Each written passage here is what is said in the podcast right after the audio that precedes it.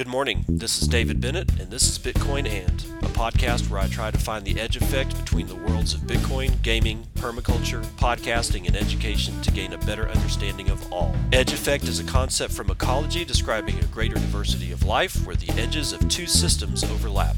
While species from either system can be found at the edge, it is important to note there are species in the overlap that exist in neither system, and that is what I seek to uncover. So join me in discovering the variety of things being created as Bitcoin rubs up against other systems.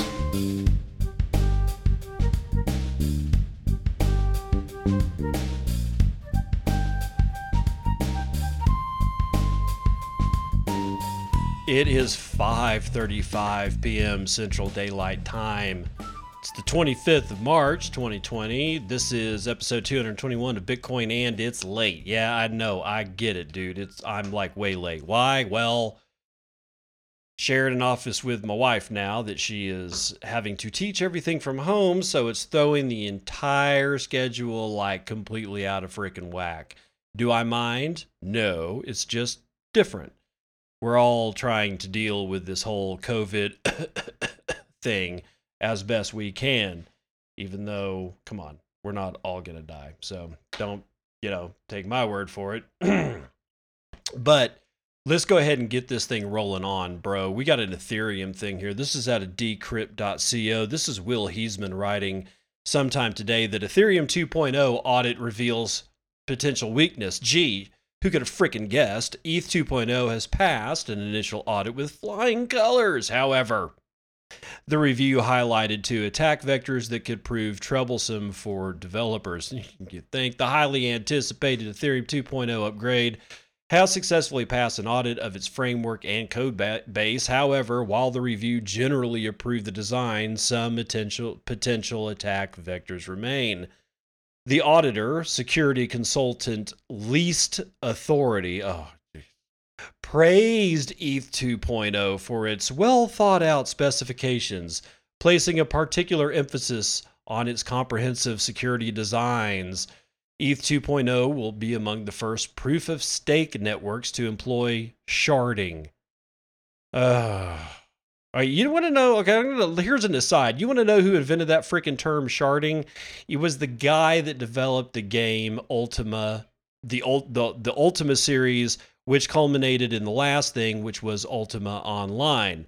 Um, oh God, was it? Oh God, I can't remember his name right now. Uh, but he's been using. He was the one that invented sharding, and he did it. Or it was it wasn't just him. It was his team came up with this thing where they had multiple instances of the same world that you could get into depending on where what your ping rate was or rather uh, if you just happen to like the particular people on a on a particular shard you could you know get into that particular shard.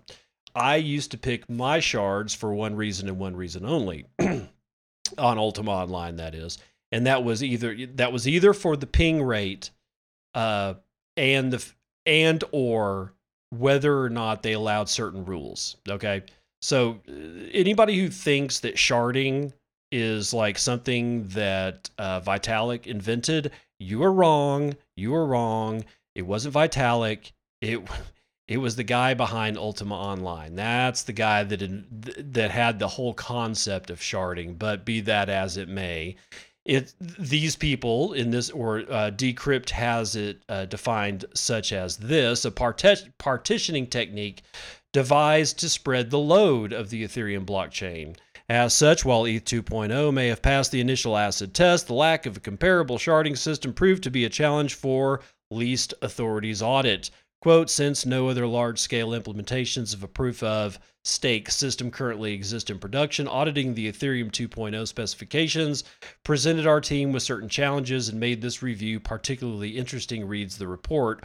While the review was optimistic in the main, the auditor did highlight some attack vectors arising from vulnerabilities in the block prosper my god, sorry, proposer mechanism and the peer-to-peer networking layer. However, the report caveats that review was based on a specification rather than a coded implementation, implying that the aforementioned attack vectors were theoretical rather than a than particular to ETH 2.0. Nevertheless, Ethereum developers working alongside least authority conceded the need for further review.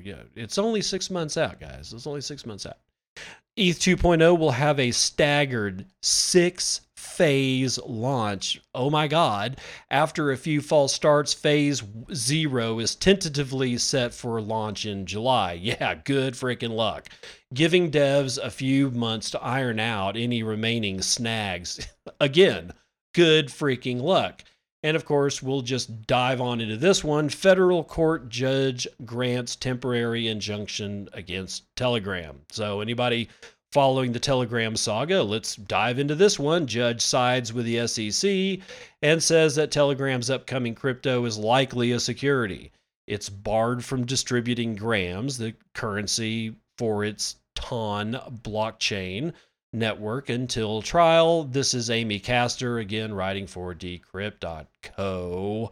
This was done yesterday. A federal judge today sided with the U.S. Securities and Exchange Commission against Telegram and granted a preliminary injunction in the social network's $1.7 billion initial coin offering in an opinion and order filed on Tuesday with the New York Southern District Judge. Judge P. Kevin Castel found that the SEC had shown substantial likelihood of success in proving that Telegram's present plan to distribute grams is an offering of a securities under the Howey test. you think the Howey test is a de facto test created by the Supreme Court for determining whether certain transactions qualify as investment contracts. in 2018, Telegram raised $1.7 billion in an ICO in exchange for a promise to deliver 2.9 billion gram tokens to 175 wealthy investors who later would resell those tokens to the public for a handsome profit. Telegram argued that uh, that agreement was lawful under a private placement of securities covered by Regulation D 506C exemption. It sold grams under a so called simple agreement for future tokens or SAFT, which is an investment contract designed to provide a compliant alternative to an ICO and all that is is just language bullshit. It's the same thing. Sorry, but it is. The SEC argued in October that the token sale for the Telegram Open Network, or TON blockchain, was illegal because grams constituted securities under U.S. law, and sales of securities have to be registered with the agency. Telegram has disputed that claim, but agreed to hold off launching the network until the case is resolved with the SEC, which it probably never will be that was me. Sorry. I I know I do that. I, I can't help it. Whatever. Telegram has argued that the original agreements with the purchasers were indeed securities, but it said that a secondary sale of grams to the public, which would happen after it launched on, would be unrelated and not securities. Oh, for the SEC saw things differently and has been fighting to stop the issuance of grams. On October the 11th, the SEC secured a temporary injunction to halt the launch of TON, which was originally slated for the end of that month. Grams could not actually exist until the blockchain launched, by the way. And since then, the agency has been pushing for a permanent injunction. Today, the SEC moved one step closer to securing that permanent injunction, quote, considering the economic realities under the Howey test the court finds that in the context of the scheme, the resale of grams into the secondary public market would be an integral part of the sale of securities without a registration statement, Castel said. He went on to write that, quote, Telegram knew and understood that reasonable purchasers would not be willing to pay $1.7 billion to acquire grams merely as a means of storing and transferring value. Instead, Telegram developed a scheme to maximize the amount initial purchasers would be willing to pay by creating a structure to allow these purchasers to maximize the value they receive upon resale to the market. Dude this is a security. I'm sorry. It just is it's an it's a security whatever an injunction prohibiting the delivery of grams to the initial purchasers and thereby preventing the culmination of this ongoing violation is appropriate and will be granted end quote. Though Castel's courtroom is closed due to the uh, due to the general quarantine, his ruling had been expected before the end of next month due to a clause in the purchase agreements Telegram issued for Grams if the TON network hadn't launched by April the 30th, which was the new date the social network had set for the launch of its blockchain, investors could be entitled to get all their money back. If it wants, Telegram can appeal the injunction and take this to trial. That'll be fun. It certainly has the funds to do so, but no coiner, David Gerard, doesn't think that will happen, as he wrote in his blog, quote, they could give up and give all the money back to the investors as the SEC wants, though they've already spent quite a bit of it. But I strongly suspect that about wraps it up for the Telegram ICO. Yeah, well, okay, that's the end of the Decrypt article. but it's probably not the end of Telegram, or rather, Telegram's ICO. It should be, but it probably isn't. Why? Because this space is filled with scammers. Scammers all over the place. Everyone in the space is a scammer. Hell, I'll even tell you, I guess I'm a scammer too. I, I mean, we're all, I mean, the whole, it's that bad. It is that bad in this space. In fact, you guys need to listen to uh, crypto economy. Let's see, I can't remember. Hold on, let me go ahead and pause this for a sec. Yeah, okay. It's Guy Swan, the crypto economy. This is one of the best podcasts. It is one of my favorite podcasts. Um, and it, it, this episode is going to be a, a crypto quick read episode 367 and let's see if i can get the this thing to actually give me what it is oh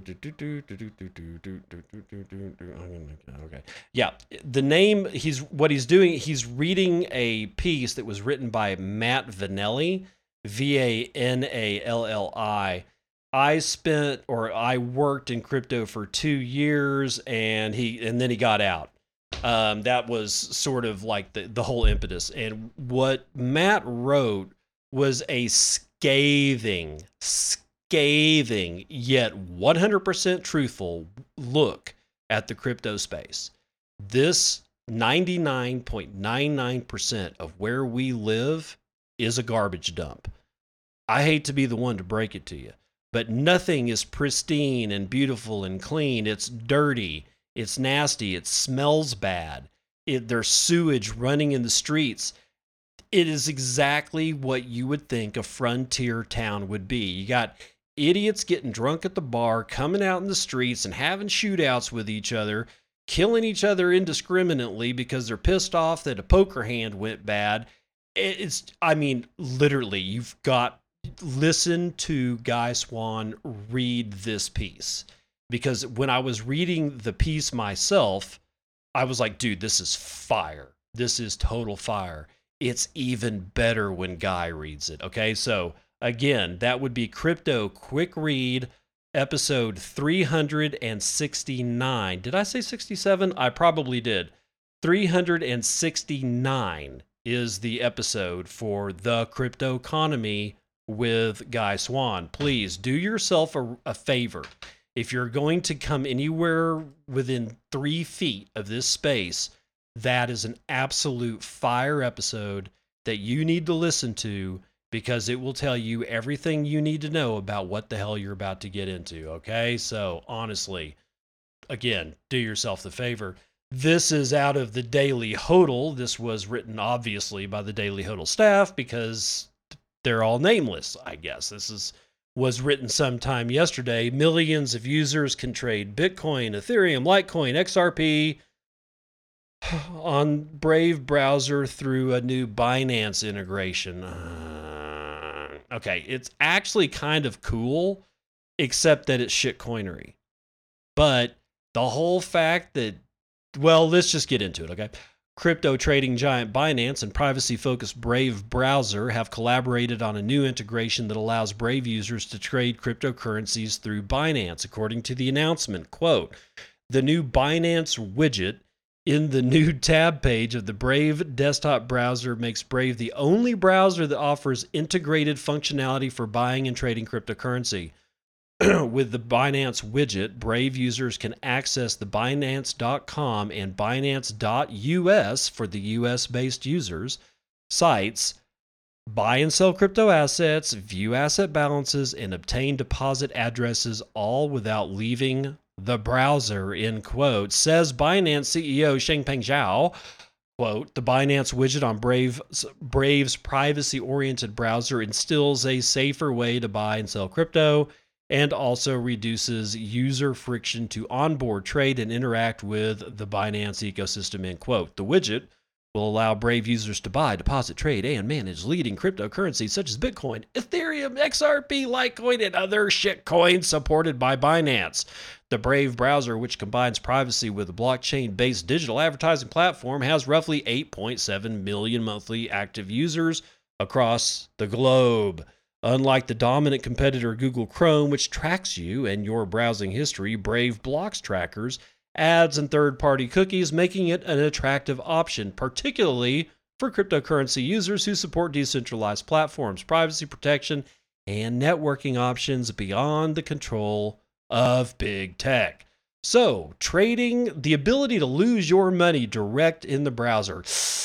I'm excited about all this shit, right? Wrong. Okay, well, it does demonstrate something it does demonstrate that we're going to probably start seeing a lot of the activity that you would normally have to go through a browser and then go to a website and then do a bunch of stuff over there at that way you're going to see like those back end things coming right into your browser where you don't really even have the sense that you're leaving that particular environment. Honestly, I feel bad for shitcoiners because it's going to make it all that much easier to lose money. That's all this does. It, well, except the fact that it's going to that it demonstrates that more stuff is coming directly into the browser, but be that as it may, I wish it was something else. I wish it was something like just buy Bitcoin direct in your browser, sponsored by, I don't know, Swan Bitcoin or something like that. I like a good company, but Binance, their shit coinery is astounding at this level. But be that as it may, the Federal Reserve is prepared to print 50 Bitcoin networks worth of USD. Yeah, 50 Bitcoin networks. That's not 50 Bitcoins. It's 50 Bitcoin networks, like the whole freaking network. You read that right. The Federal Reserve plans to print not 50 BTC worth, but 50 Bitcoin networks worth of dollars. This was written by Christina Comben sometime on the, oh, that was today. That's right. Uh, for Bitcoinist.com. Central banks around the world are firing up their money printing machines. Brrr the collective opinion seems to be that the best way to combat the economic effects of the coronavirus is by drowning it in money. That's me. That's not them. That's me saying that. They say throwing money at the problem, but I'm like, dude, might as well just dunk that son of a bitch right into a tub of money and let that bastard drown. After days of frantic discussions between both parties, an initial $2 trillion deal has finally been reached. This is a bipartisan agreement on a historic relief package for this pandemic, Senator Majority Leader Mitch Turtle McConnell said. But that's just the start. The Federal Reserve has pledged to print as much as $6 trillion, and there could be even more to come. Oh, there will be. There will be. Quote, of the total 4 trillion will come in the form of liquidity from the Federal Reserve while the remaining 2 trillion will be part of a proposed phase 3 legislation from Congress. Probably 3 phase is what they meant. If the total assistance does reach 6 trillion that would equal about 30% of the United States gross domestic product. There was no comment on the adverse effects of inflating the supply brr, of dollars we'll be able to watch the monetary system collapse once we've emerged from the ashes of this crisis. However, cypherpunk and core Bitcoin developer Jameson Lop, Lopp sorry, a little bit of corona there, put the mass printing into some nice perspective. Creating $6 trillion equates to nearly 15 Bitcoins worth of dollars out of thin air. Quote, end quote. So, what does this tweet actually go to show? Well, beyond the fact that the Bitcoin's hard cap supply can't be inflated and hodlers will never have to suffer a mass devaluation of their BTC, it also highlights just how small the Bitcoin network really is.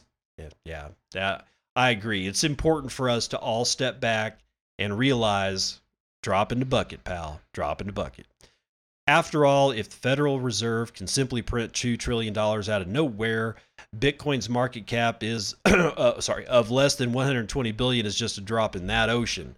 We've still got a long way to go before Bitcoin reaches massive use. But with the widespread helicopter money raining from the skies, some people seem to be waking up at last. They're wondering where all this free money is coming from and what the ultimate cost will be. You can't imagine what I can't imagine. Nobody can imagine what the ultimate cost of this shit's going to be. It's not going to be good. When is it going to happen? I give it six years. Why do I give it six years?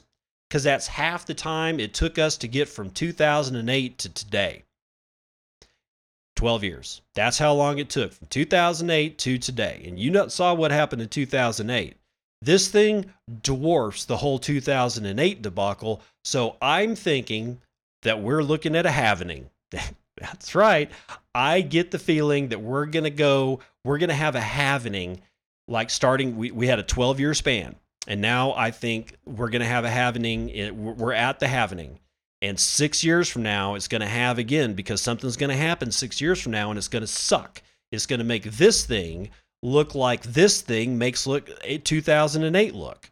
And then after that, it's going to be three years. And after that, it's going to be 1.5. And then it's going to be uh, three quarters of a year, and on and on and on.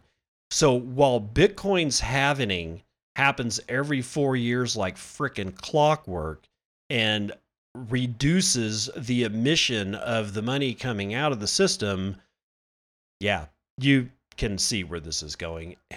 Whatever also, in the same vein, in the same kind of news, we have this one out of the Daily Hodl staff for the Daily Hodl. This was yesterday. House Democrats dump digital dollar in new version of emergency relief bill. Let's see what this one has to say. The idea of a digital dollar fueling emergency payments to Americans is moot. House Democrats have removed all mention of a digital dollar and a digital wallet in the latest version of its counterproposal to the Senate relief package, reversing an earlier draft that included a new digital payment strategy.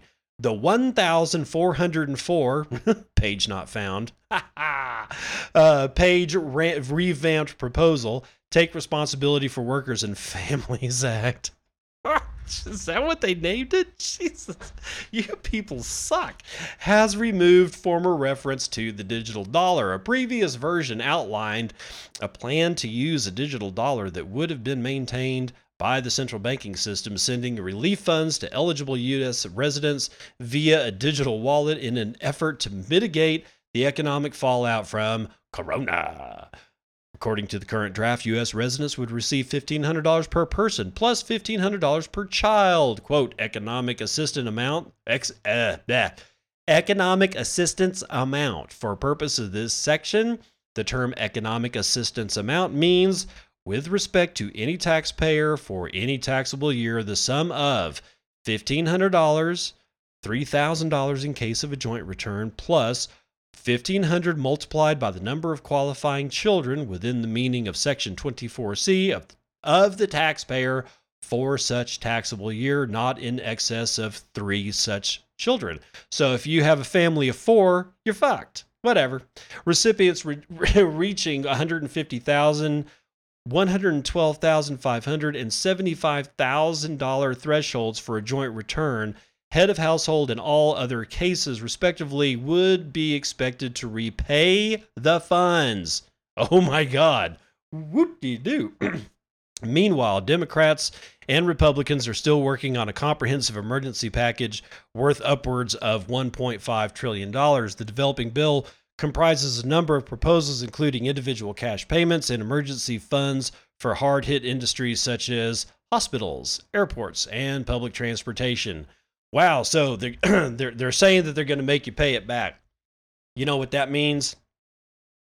This is going to be a shit show of circus proportions. absolute circus. It's going to be so mired in dark, deep, hidden stuff. And not because people are like going to, you know, yes, there's going to be a whole bunch of people that figure out how to game that system. But generally speaking, I'm thinking of the guy who's working on, you know, his job is fixing people's air conditioners that's got three kids, not, you know, all that sophisticated of investor. And On honestly, how they how to pay back? Is it on the next tax return? What are they? They're not. It's not going to happen. That's what I'm saying. This is just this whole thing is a mess beyond epic. This is beyond epic. Okay, 2008 was epic. This makes 2000 was like, but this is going to be like what, like twice, maybe 2.1 times the amount. I just and it's not going to stop at $6 trillion. And anybody who thinks it is going to stop at $6 trillion, damn near fooling themselves. But be that as it may, let's do this one. Um, oh, oh, I know why we're doing this one. I was like looking at it, and then I remembered that we just read that they scrubbed the digital dollar out of the language. Well, check this shit out. Coindesk's, uh, who's writing this one? Nikhilesh De and Zach Seward have this piece right behind the scrubbing of the digital dollar. The U.S. Senate floats digital dollar bill after the House scrubs the term from coronavirus relief plan. So, as if the circus wasn't fun enough, we've got a draft bill post Tuesday to the United States Senate Committee on Banking, Housing, and Urban Affairs and it defines the digital dollar and details how it might be maintained. The bill echoes language from a pair of draft U.S. House bills aimed at stimulating the economy during the corona outbreak. the bill, introduced by ranking member Senator Sherrod Brown, Democrat of Ohio, is not proposing a crypto dollar, but a digitized version of the existing dollar, a process advocates, including former Commodity Futures Trading Commission Chairman Chris Giancarlo, or Bitcoin Dad, have called for to maintain U.S. financial hegemony. So I'm not even going to read the rest of it because you don't need it. What you need to know is that when the House scrubbed their version of digital dollar, the Senate proposed their version of the digital dollar. And honestly, all these people need to be thrown in the ocean with cement loafers. If you don't know what I mean, look at Italian mafia and cement loafers. Google that son of a bitch, and you'll find out what I'm talking about. Either that or we build a dam and we use them for cement stuffing. If you don't understand what that one means, again, look at Italian mafia and people disappearing inside of cement works. Just saying, bro. Working remotely. Okay. Eight essential software tools and their Web3 cousins. Here are our favorite apps battle tested after years of working remotely, plus the Web3 dApps that could disrupt them. So, for all you guys that are having to work remotely, here's a list of tools. I'm not going to read the whole damn thing, but I'm going to give, give you the tools and their Web3 dApps. That is, if I can do that, because this is the first time I've ever recorded a show with a beer under my belt. All right. So this was done by Amy Castor for Decrypt.co on March the 23rd. Like it or not, many of us will be working remotely from home for the foreseeable future, and a lot of us, especially here at Decrypt, have been working remotely for years. But for others, not going into the office is a big change. To help make the transition easier, we've compiled a list of best in class tools that will enable remote work. But before we get into that, you should know that the problem with most of the stuff we recommend below is that in using these tools, you are now giving away all the details of your work life to Google, Zoom, Slack, et al., which is Latin for and everybody. Well, whatever. And while we tried to find Web3 alternatives, some are still hard to use and possibly not yet ready for prime time. We plan to take a closer look at some of them and others in the coming days. In the meantime, we hope for those in the blockchain world is that these Web 2 tools are steps to Web 3 apps that will soon provide much of the same utility and ease of use while allowing the user to control personal data. Here's our list of the essential apps for working remotely. Number one, Zoom. It is for virtual meetings. Uh, now, the Web3 alternative is Whereby. That's W H E R E B Y. And I've heard, I've personally heard good things about Whereby, but uh, thankfully it's not on a blockchain, but it adheres to European General Data Protection Regulation and promises more complete privacy and security. So there you go. Now, we've all we all know this one, Slack, right? It is instant messaging for companies. All right? All right. Okay. So, the web3 alternative is Mattermost, Mumble, and Blockstack. All right? Uh, I'm not sure about the whole Blockstack thing. I kind of when I was into shitcoinery, I was excited about Blockstack. I don't I, at this point I don't really know what I'm gonna do with that stuff. But in in either event, uh, that's those are those are your Web three alternatives: Mattermost, Mumble, and Blockstack. Trello is next up, and that's for task management. And let's just read this particular uh, description virtual collaboration tool that organizes your projects into Kanban style boards. In one glance, you can see who's working on what and where something is in a process. As an example, let's say you are a media outlet, you can assign articles to a card and then drag the card through the various stages of production, each stage represented as a column. So a card might move from assigned to writer to copy edit, proofread, production, and then to archive. That actually sounds pretty cool, man. I I might have to actually uh, check that shit out. Uh, the Web three alternative for that is Drello, which is on Blockstack. Next up is Figma. It is design collaboration. It's a browser based user interface design tool that you can use to create websites, mobile apps, or smaller UI components that can be integrated into other projects. The Web3 uh, alternative is called Rimble. R I M B L E is good for the Web3 framework. Uh, you know, so there you go. Uh, that that's that's going to do it for that one. Google Docs is next up, and this includes sheets and slides.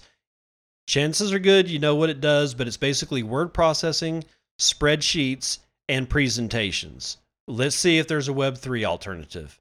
Graphite docs. Graphite, like, you know, writing with the pencil, the lead, graphite, graphite docs. Next one on the list is Dropbox. It's a cloud syncing service. You probably know what Dropbox is, so I will just skip that thing. The Web3 alternative here is Storj. That's S T O R J, SIA, Swarm, IPFS, and P Drive. I myself am personally interested in the Interplanetary File System, IPFS. If you've ever wondered what that stood for, it's Interplanetary File System. I would I would check that out first if you're looking for the alternative. Next up is LastPass, and that's your password storage service if you're storing passwords as a service, then the service allows you to store passwords. Need I say more? Uh, the Web3 alternative is Encrypted Box. It is also a Blockstack thingamajiggy, but Encrypted Box is the Web3 alternative for that. Time Zone Converter. If you're trying to figure out what time it is in Abu Dhabi right now, Time Zone Converter is your bag, right? So, uh, the all there is no Web3 alternative that uh, Decrypt is listing here, but they also seem to uh, say something about spacetime.am. What I use is worldchatclock.com. That enables me to look at multiple time zones in a kind of like in a circle pattern so that I can see where are like if I'm like maybe like let's say I want to interview uh DerGigi or something um or Hodlonaut. Uh, he's up in Norway, right? Well, I'm over in Texas. I kind of need to find out, you know, before I would even contact Hodlonaut or DerGigi, and I think he's in. I think he's in Germany. But in either event, they're both over there in Europe, like kind of like countries. Um, I would probably want to pitch them a time to talk that I would think would make sense for them, but I don't know what time that is off the top of my head. So I go to worldchatclock.com. Give it a shot, man. I really enjoy using it. It it it makes uh, time zones around the world uh, look a lot. It makes it a lot easier to kind of keep up with.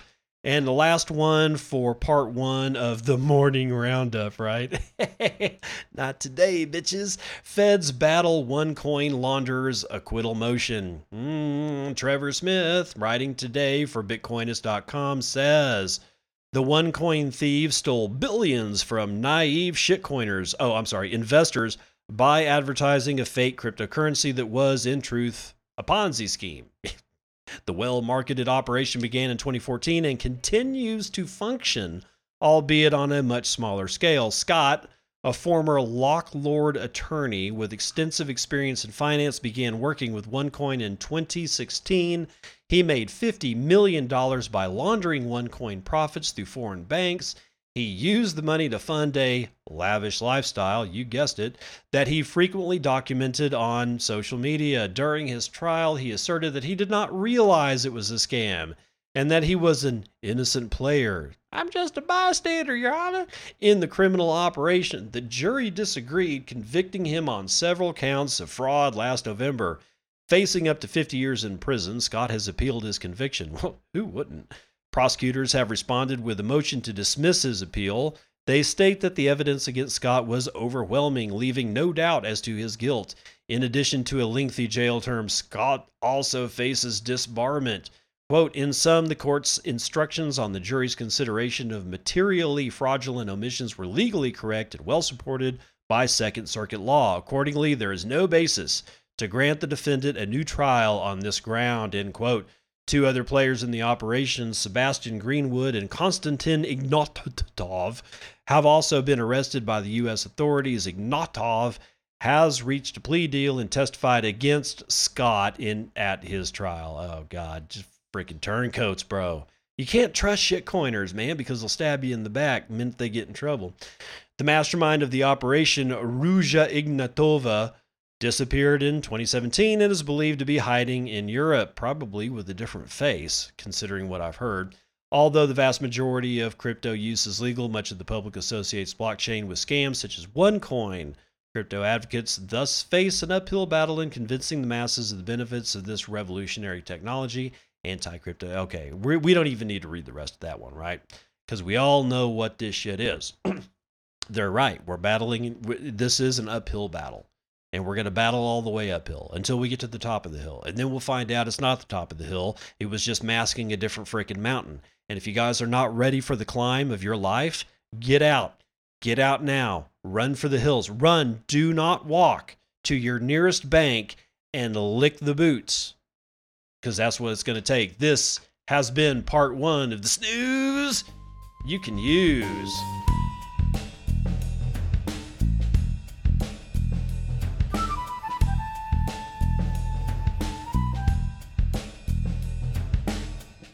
Ah, traditional markets never cease to amaze me. Let's start with CNBC.com forward slash markets. Major indices are as follows: S&P 500 up 1.15%, Nasdaq down half a percent.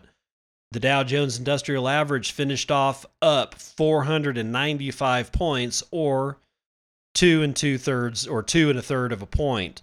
The FTSE is up four and a half points. Nice, guys. Nice. Considering money printer go brrr. The uh, yields on the bonds, we have a 30 year U.S. Treasury bond at yielding 1.5%. Oh, please help me. We actually have the three month U.S. bond at a negative yield, people 0.038 negative. The German 10 year bond is negative 0.27. The Japanese 10 year bond is still in the positive territory at 0.02. Jesus, how do these people live with themselves? Oil is at 24 and a half. That represents a third of a point to the downside. Gold was up five bucks. So there you go. Its its spot last was one thousand six hundred and thirty eight dollars. Is there anything else interesting here? No. Let's get into the stuff that is interesting. We've got Bitcoin at six thousand six hundred and seventy seven dollars. We have a high over at Coinbase Pro at 6,693. It looks like our low is going to be at CoinsBit at $6,668. 206,000 transactions have occurred in the last 24 hours. Uh, only 870,000 Bitcoin have changed hands on that. That is an average uh, amount sent per hour of 36,500 Bitcoins. The average transaction value is four and a quarter Bitcoin. The median transaction value is 0.05 BTC or about 330 bucks. And oh my God, it is an all time high for block time. Well, I don't know if it's an all time high. It certainly is the highest number I've seen possibly ever. 15 minutes and 50 seconds, y'all. Wow, that's that's interesting. And what's even more interesting is that the hash rate is down 10%, but is still at 93 exahashes per second.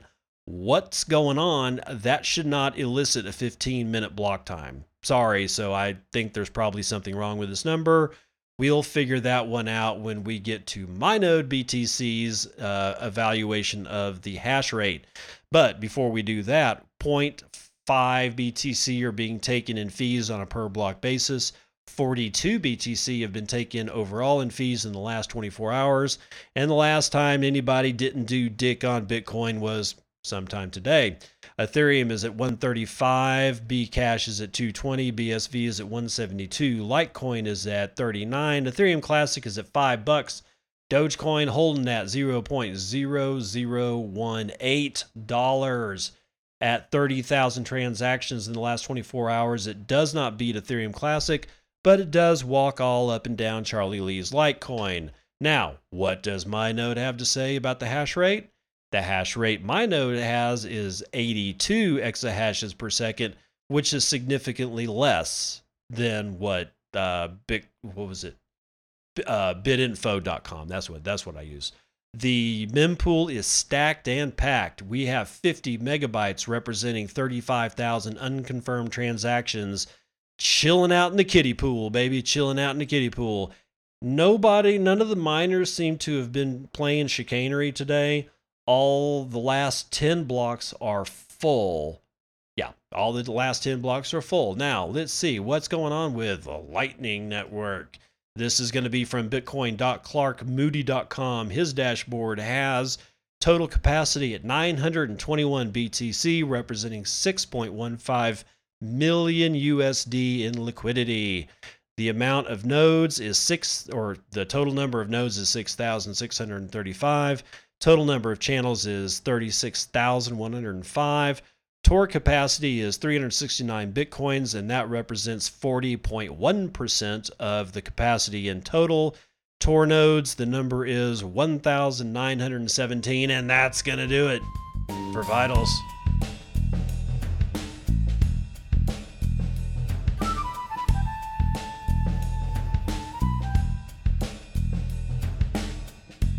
Ready for the snooze you can use number twos? Well, it is the morning, or rather the late afternoon roundup part two.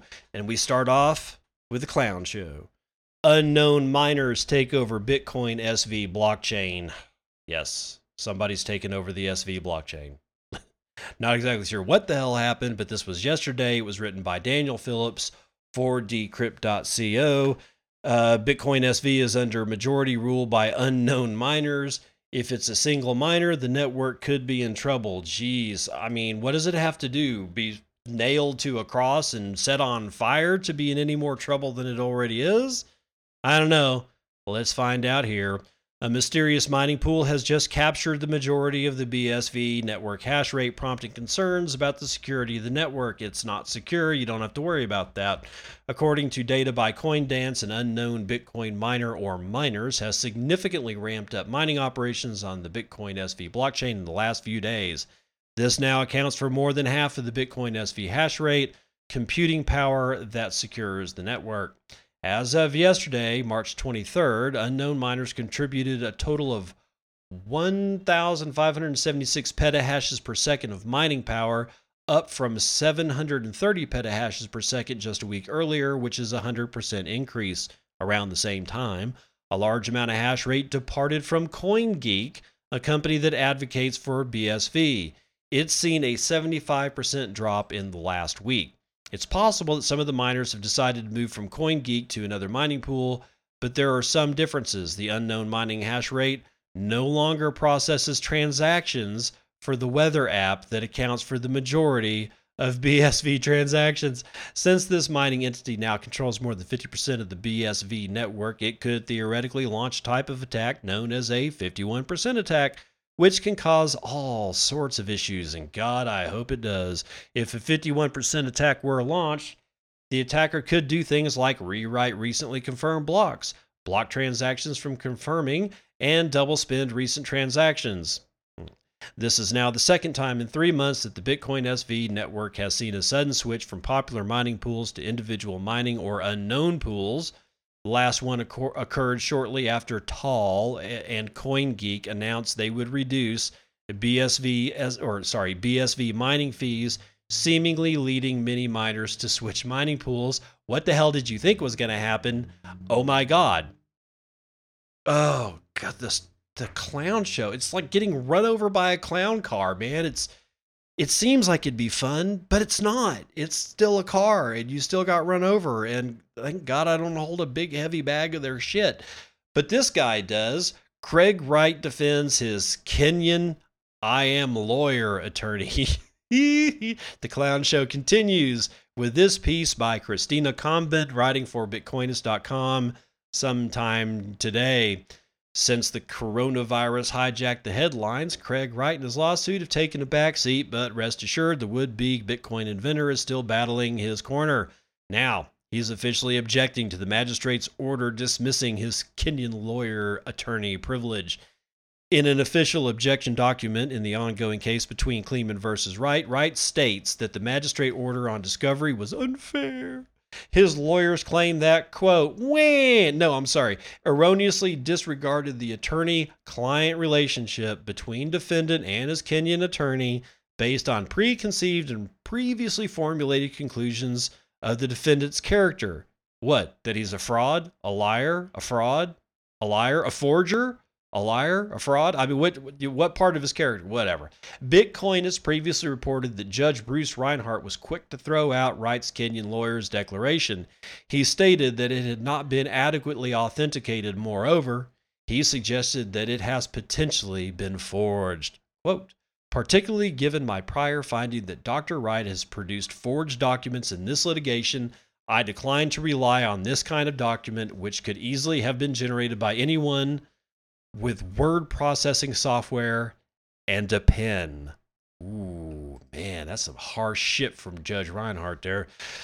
However, in his latest motion, Craig Wright claims that he was unfairly treated based on his character and not on facts. Well, don't be a dick, dude. Quote, character evidence is of slight probative value and may be very prejudicial. It tends to distract the trier of fact from the main question of what actually happened on the particular occasion. The order should be reversed and vacated. End quote. On top of pointing to several attorney-client privileges that the older wait a minute, that the order breaks and assumptions of the defendant's character, Wright insists that there is no evidence to show that this document is a forgery. Love this guy. According, although judging by his track record, it's understandable why the judge took a cautious approach. However, Craig Wright insists that Mayaka's declaration should be treated in isolation. It should not be viewed as a forgery merely because other documents were found to be so. Quote The declaration of Mr. Mayaka was not refuted or contradicted, and there is absolutely no evidence to suggest that it is a forgery yet. The order summarily rejected the Mayaka declaration because the magistrate had previously found on a different issue that defendant submitted other forged documents in this litigation. End quote. The appeal to reverse the order was served on March 23rd by Wright's attorneys. It's not clear how long it will take the court to respond or whether they'll take any of the complaints on board. So that's the end of the article.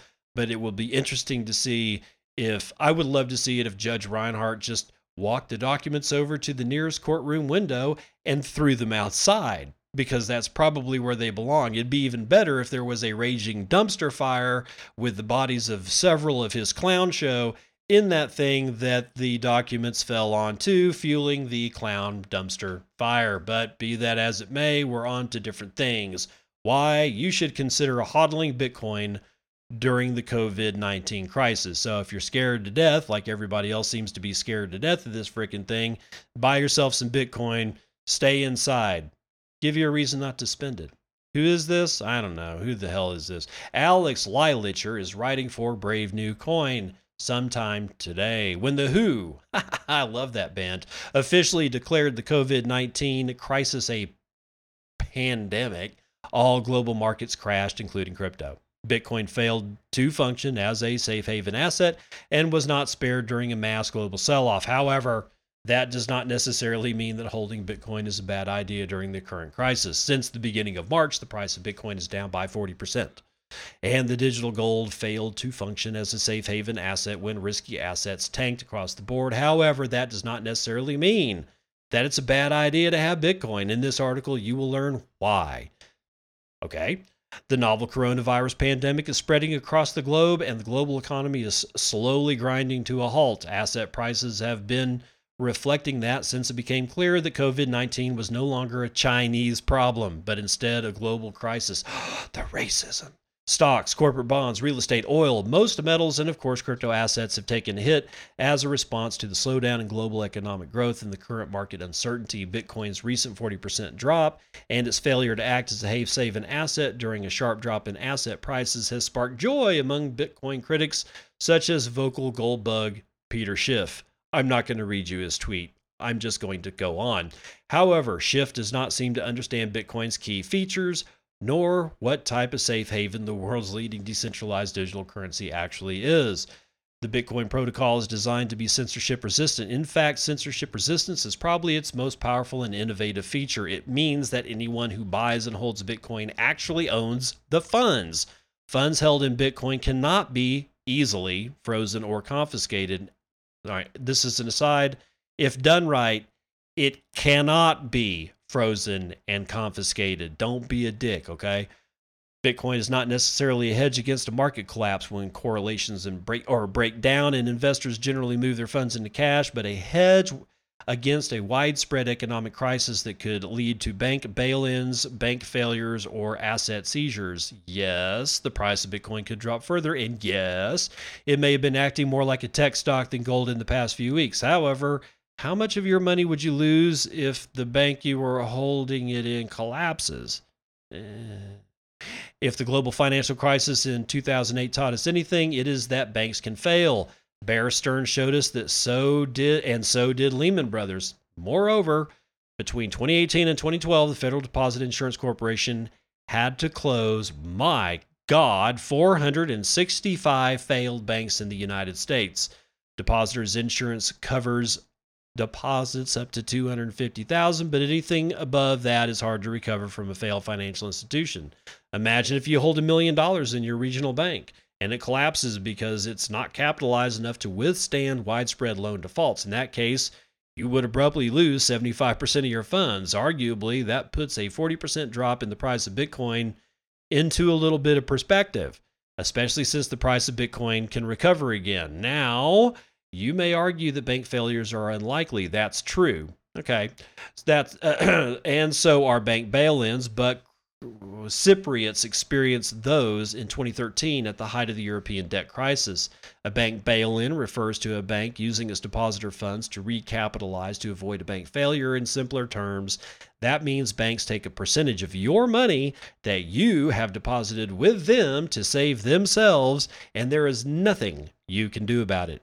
While this scenario may sound absurd, it is exactly what happened in Cyprus in 2013. From one day to the next, a one time tax on bank deposits was levied, and suddenly every Cypriot who had deposits in the bank had money taken away by their government without their consent. When, when Cypriots went to withdraw money from their accounts, banks were closed to avoid a bank run. No, that's not a scene out of a bank heist movie. This really happened and it could happen again. Why? Because the money you deposit in a bank is not really your money. It has your name on it, but it is the bank that is in physical possession of it, not your keys, not your Bitcoin. Let's keep that shit in mind. Conversely, if you hold Bitcoin in a personal wallet to which you hold the private keys, that money is yours and yours alone. No one else can access it. As long as you hold the keys, it is your money.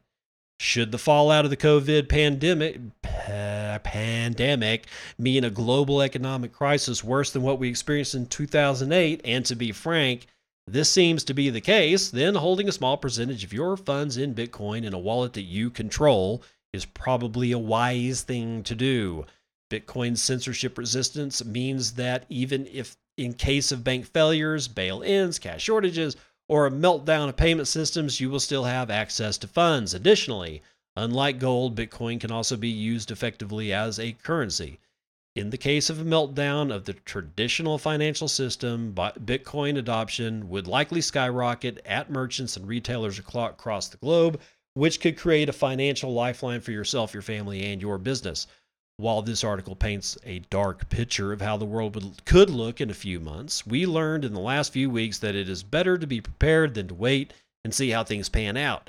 And part of being prepared for what could come could be hodling some Bitcoin just in case. So there you go. These guys over there at Brave New Coin, in this particular one, seem to get the whole point, right? Because that's the whole freaking point. Now, now, I'm not even going to do that one. I'm going to go ahead and end this one with the CFT just defined what actual delivery of crypto should look like. Okay. Nikhilesh De, writing for Coindesk. Sometime yesterday, the United States Commodity Futures Trading Commission published its final guidance on actual delivery for digital assets Tuesday, seemingly settling a long standing question on when a cryptocurrency can be delivered from one party to another.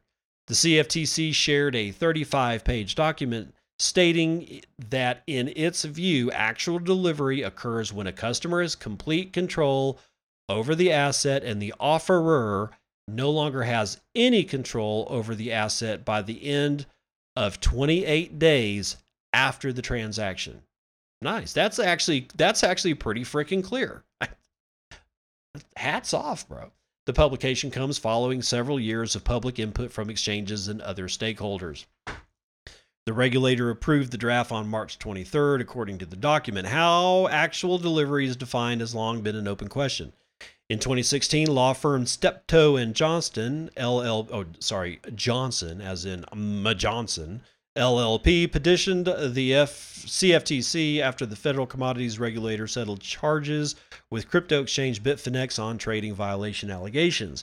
The charges stem from the CFTC allegations that Bitfinex maintained control over cryptocurrency private keys after delivering funds tied to margin trading, and therefore the funds weren't actually delivered.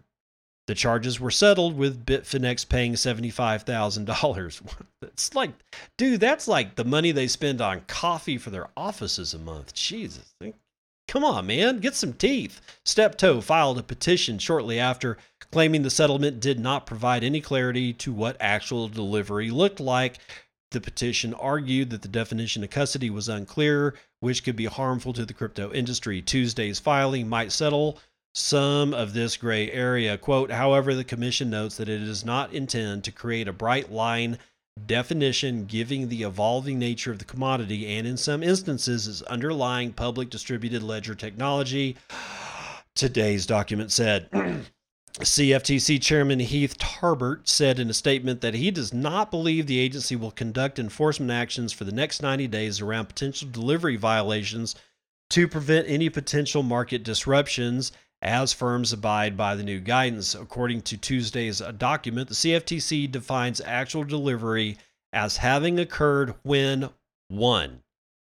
A customer secures possession and control of the entire quantity of the commodity, whether it was purchased on margin, using leverage, or any other financing arrangement, and the ability to use the entire quantity of the commodity freely in commerce away from any particular execution venue no later than 28 days from the date of the transaction and at all times thereafter. And two, the offer and counterparty seller, including any of their respective affiliates or other persons acting in concert with the offerer or counter, counterparty seller on a similar basis, do not retain any interest in, legal right, or control over any of the commodity purchased on margin, leverage, or other financing arrangement at the expiration of 28 days from the date of transaction. And that's going to do it for that particular article. But it is kind of nice that finally somebody stood up to the plate and delivered an actual clear message. Because the CFTC seems to be the only players in this game that that are fairly clear about what it is that they either expect, what they define, how you know how things run. Kind of, you know, from that standpoint, they actually seem to be doing their freaking job. But be that as it may, that's gonna do it for the snooze you can use.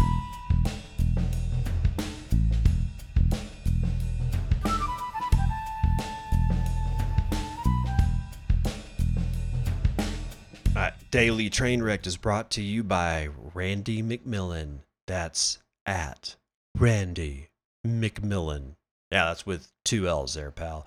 He's forwarding, he actually DM'd me this particular uh, tweet from Vitalik Buterin, who, let's see, what, what uh, who apparently yesterday, uh, sometime in the afternoon, decided to say the following We should put resources toward a proper, trustless, serverless, maximally Uniswap like UX, ETH to BTC decentralized exchange.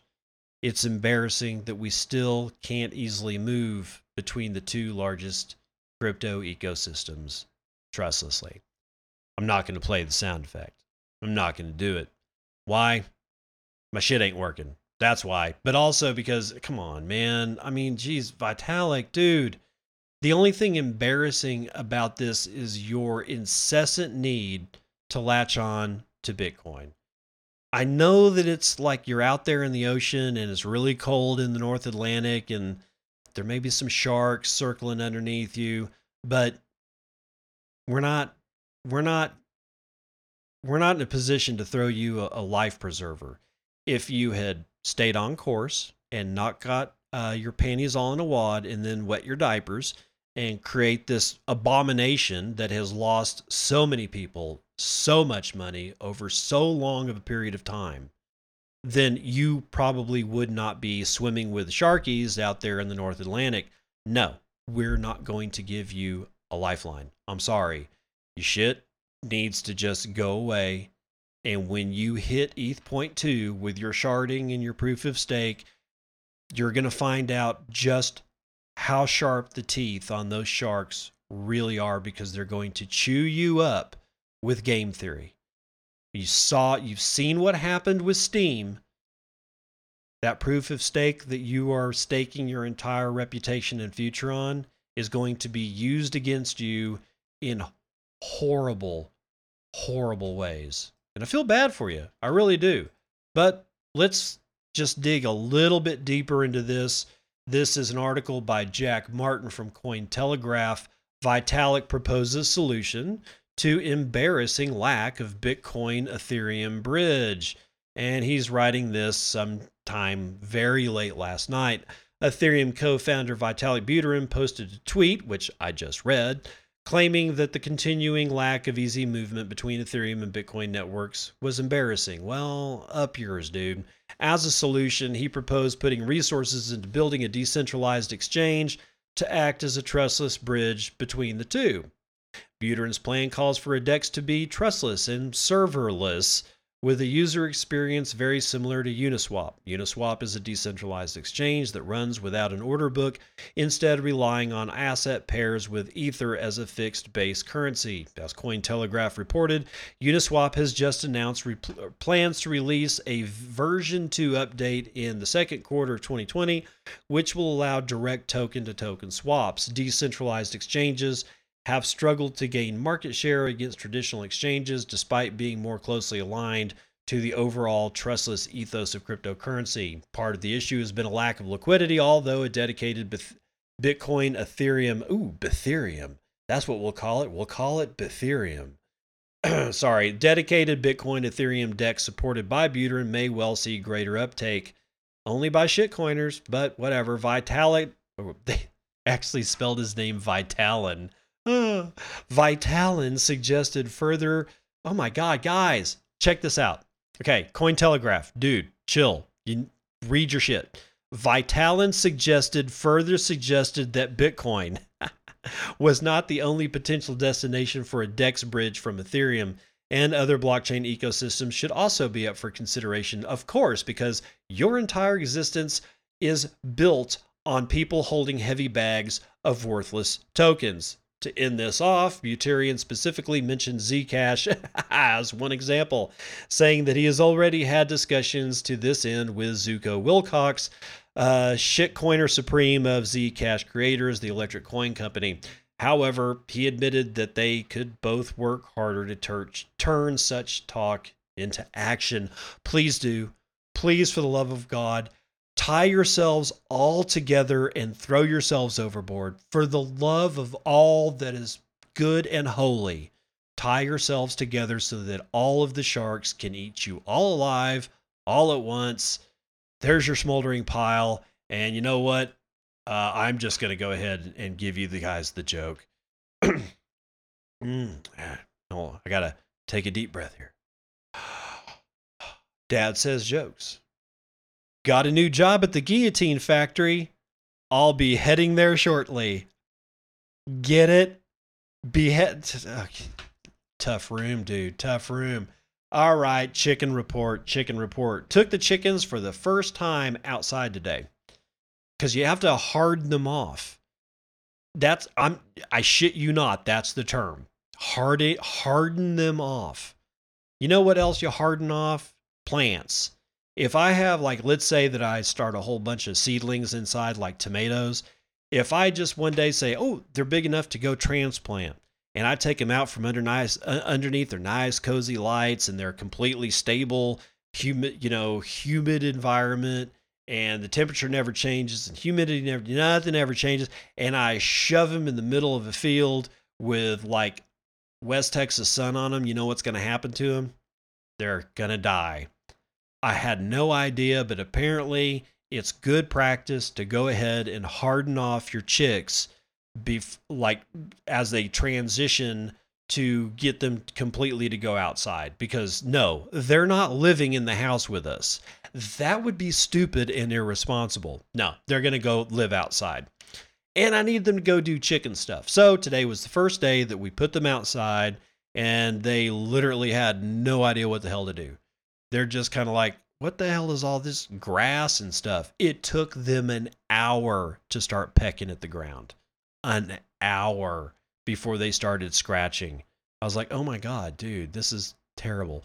So, anyway, during this time while we are transitioning them, my daughter and I are going to, it, we were going to buy a chicken coop pre built and just assemble it on site. But I decided that we would that I would show my my daughter how to kind of repurpose uh, materials that you find around. And we have an old shed that was out in the backyard. It has no there's no reason to think that it would fall down. It's been through several windstorms for the year and a half or almost two years that we've been here.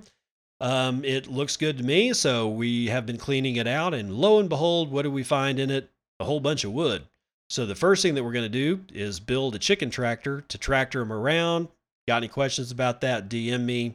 Otherwise, stay tuned to this show and I'll tell you what a chicken tractor does. But essentially, for the short short answer, it allows them to be outside, but they're not actually in their coop, and it allows you to move them around uh, the grass to different parts of grass. Why you want to do that is what I'd get into on another show.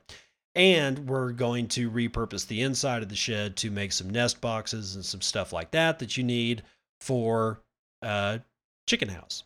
And my daughter wants to paint paint it. Yeah. She's probably going to paint it pink or purple.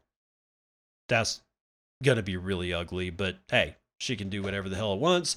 This is her deal. These are her chickens. She's the one that wanted them. I don't get to pretty much I, I I don't get to call any shots unless I see that the chickens are in danger And so far, she's been really good with the damn chickens, man. It's been really damned impressive. But with all that said, I'm to see you on the other side. This has been Bitcoin and, and I'm your host, David Bennett. I hope you enjoyed today's episode and hope to see you again real soon. Have a great day.